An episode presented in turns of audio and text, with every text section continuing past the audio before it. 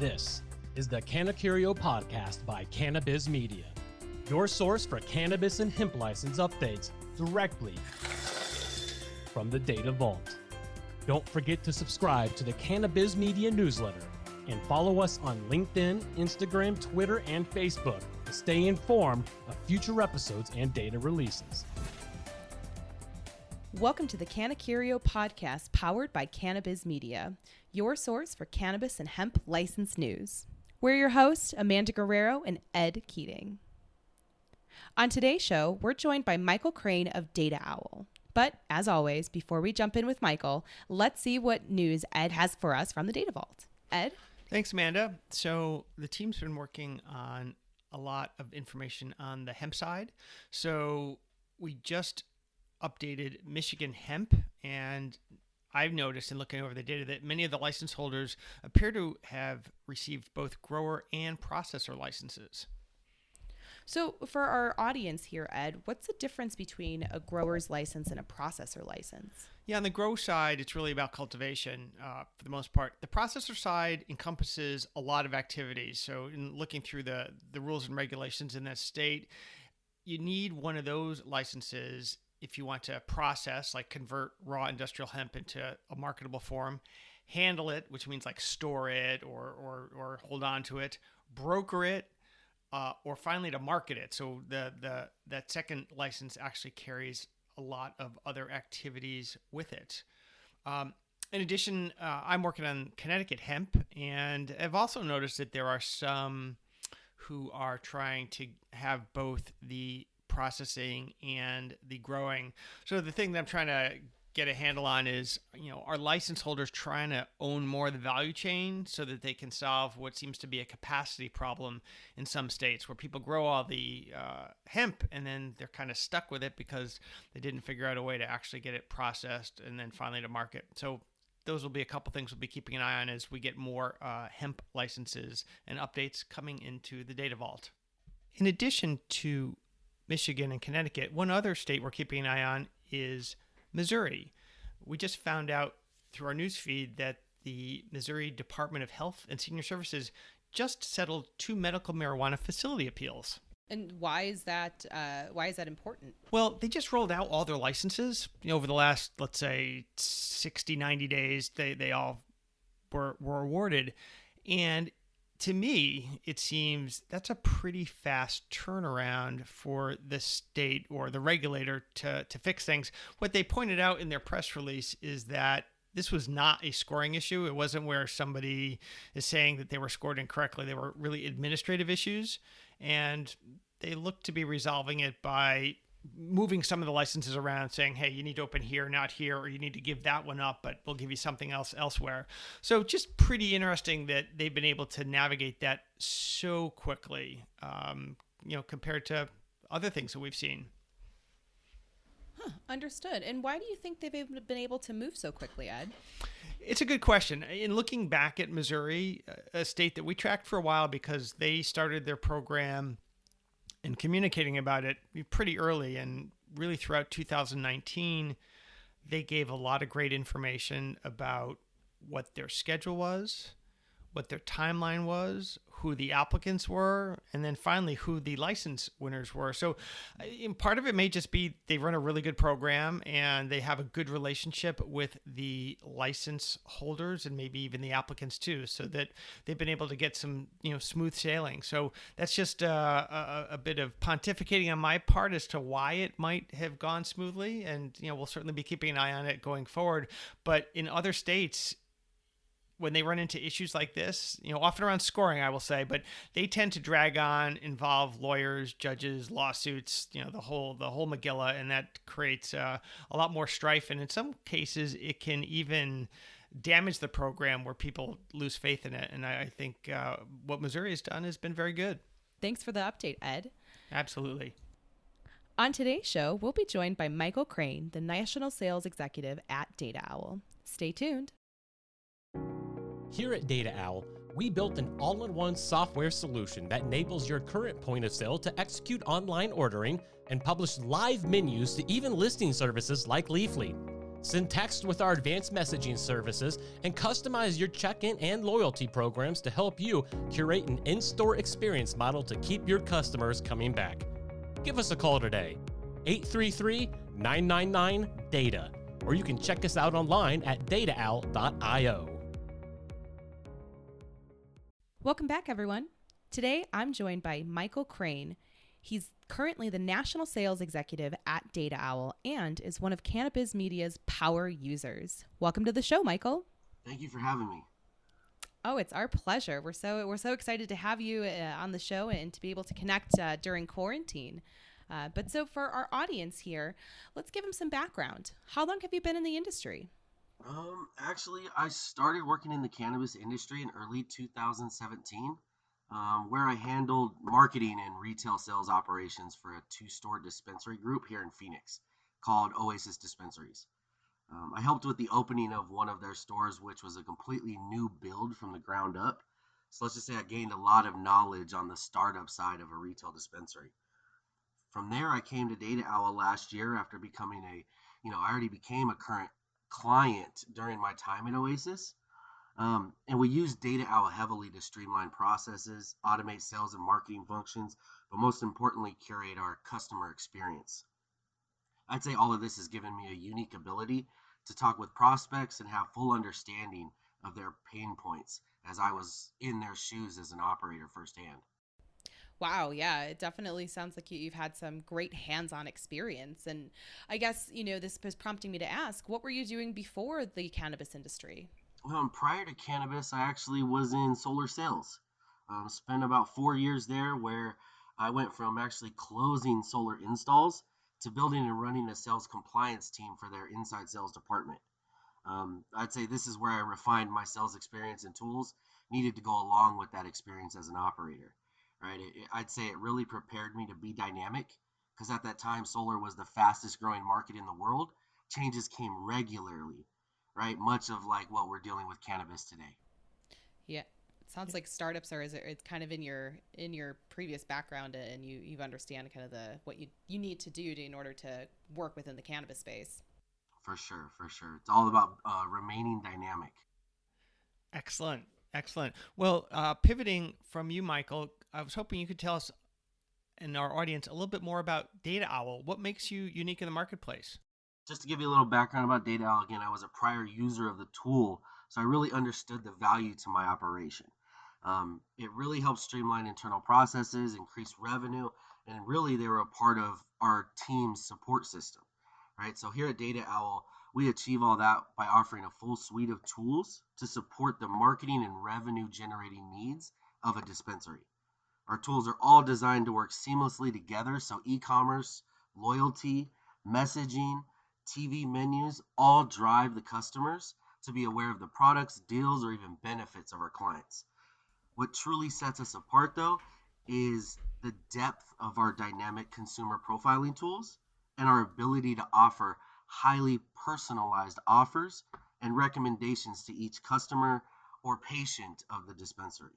Got it. Got it. So, one of the things in, in reviewing uh, Data Owl's information is I noticed that one of the features that you add is helping your customers be able to manage both the online and in-store shopping experience of their customers. I was wondering if you could tell us more about that because that's kind of the holy grail in all of retail, whether it be cannabis, clothing, athletic uh, uh, material, etc. So, how do you guys do it, and, and you know, how do you succeed at that? We we we succeed at that with basically integrating directly to the point of system point of sale system to provide live inventory, right? So we can publish those feeds. Everything that's in stock is on the digital menus, leafly listings, online orderings, right? We're taking that retail experience, what a normal bud tender would tell you, do they have it or not, to it being live on the internet. So somebody at home could order it and know that it is in stock. Oh, that's great. Well, I can imagine that for everybody, streamlining that workflow for the license holder is probably a real big benefit um, and also to help drive that store traffic. Now, one of the other questions I had for you, sort of from the regulatory standpoint, is there have been a couple stories in the news where license holders like Trulieve and others have gotten um, some trouble because uh, people complained of getting texts or unsolicited telephone calls. And I wondered, as a solution in this space, how do you help license holders stay compliant so that they don't wind up on the wrong side of uh, of a lawsuit? Absolutely. This is definitely a concern for our entire industry across the nation. Um, so, simply put, we, we built an entire compliance standard around keeping our clients and dispensaries compliant nationally um, by basically doing a full opt in process. Nobody is in our system to receive messages unless they've opted in or asked for these communications.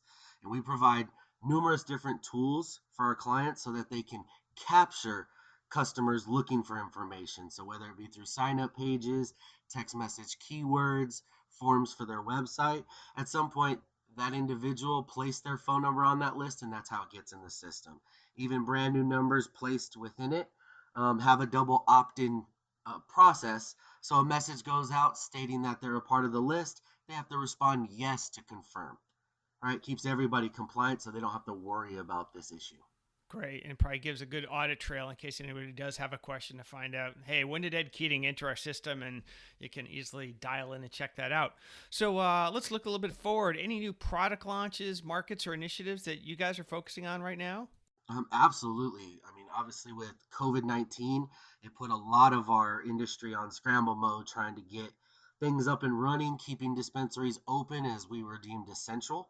Um, so, we actually have three major releases that we um, have dropped or dropping this month.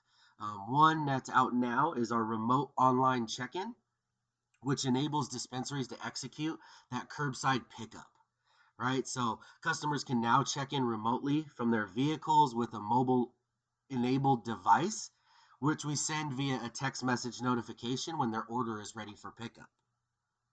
The second piece that we have is our online ordering that we've already had released is now executable within three business days. We saw that during COVID 19, there was demand in several areas of the country that had to convert to online ordering or even curbside pickup, or they wouldn't be able to stay open as an essential business. The last update that we have is my, you know, I'm, I'm very excited to have coming out, which is our integration with BioTrack and our online ordering. Um, we've always shown live inventory, but now our online orders will actually route automatically into the point of sale system, helping the retail staff execute all those new online orders that they're starting to see because of COVID 19. Previously, right, it was a separate dashboard that they logged in to be able to execute that it's ready for pickup, things like that. Now that'll happen directly inside the point of sale system. Excellent. So thanks for the look forward. Now, the look back. I'm curious what you would view as the biggest achievement in the last 12 months, uh, either um, for you or for Data Owl. I mean, honestly, being a part of the Data Owl team is a huge success of mine um, as well. But as far as Data Owl's biggest achievement, I'd say in the past 12 months, I mean, really comes with this COVID 19. Um, I'm very happy to state that that rolling out these new processes, when our, our clients reach out to us expressing their need for changes, we were able to roll out remote check-in in a matter of a week. Right, we were able to get things mobilized with BioTrack in a matter of a month. We were able to get our online ordering down to three business days after a week of review on our SLAs. So um, I would say that our biggest achievements has been, you know, overcoming COVID 19 to be able to streamline our internal processes. Wow, that's great. I mean, it really speaks of how you're a trusted partner to the license holders that you work with, whether it be on helping people opt in or making sure that their businesses can run during these crazy times where you know not all of them are essential businesses but they're trying to stay open and do the best they can so tell us, uh, Michael, some of the what are some of the ways that you and your team utilize cannabiz media? Um, we we definitely utilize cannabiz media heavily here at Data Owl. Um, it's kind of our go-to source for um, notifications on any new licensing. Um, but in addition to that, we like to dig um, into the deeper layers that cannabiz media provides, which is the licensing types. Um, because we aren't just a solution for the retail dispensary, but there's many different license types out there that we can provide our solutions to, whether you're retail, um, recreational, or you're retail medical, or you're a dual license situation in the same building or separate buildings. Um, those license types, even if delivery, cultivation, right, we can customize our solutions to cater to what their business is and the and the things that they need. So we utilize cannabiz media to understand and have insight to who's vertically integrated, who's not. But in addition to that, who the best lead contacts are, who actually runs those licenses, etc. So we can reach out and give valuable information. Wonderful. And how does this compare to other sales tools that you've used before? Um, I mean, this I would say the biggest comparison is that this sales tool is definitely in the culture and industry where most of the time sales tools or or lead tools are literally just you know leads or or lists.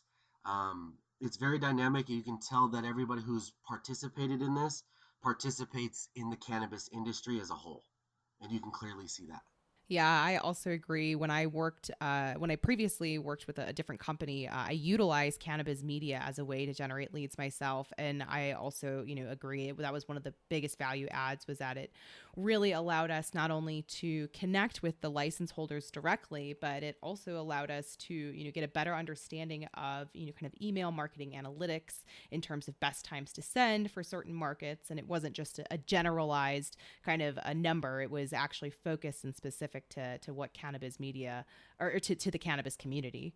Um, so I, I, wholeheartedly agree with you there.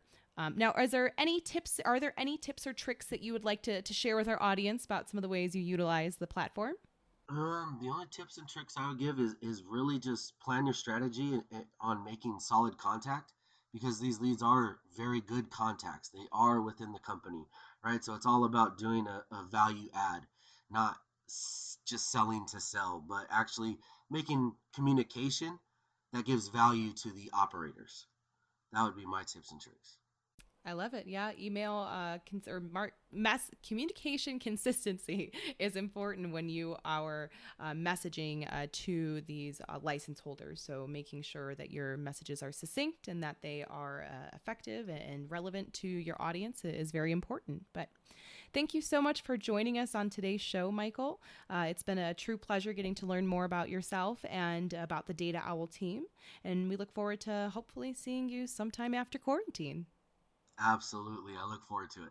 So, Ed, what do we have to look forward to in the upcoming weeks from the Data Vaults?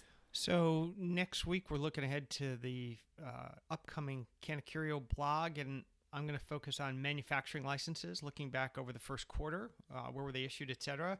And the first quick look appears that it's the same story we've seen in other license types, where Oklahoma and California are leading the pack by far.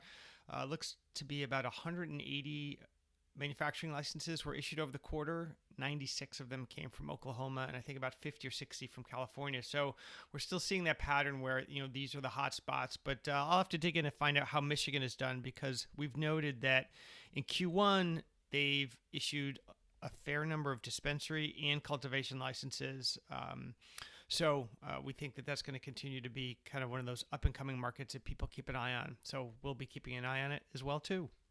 Awesome. Well, I always look forward to uh, the Cannacurio blog co- posts that come out every Monday. Uh, so definitely stay tuned for that, as well as uh, we've got a few more Cannacurio podcasts uh, coming out in, in, the next few weeks. So make sure to click subscribe on Spotify, Apple Music, iHeartRadio, so that you can get to tune in and learn more uh, about the updates from the Data Vault. Thanks everyone for joining us today.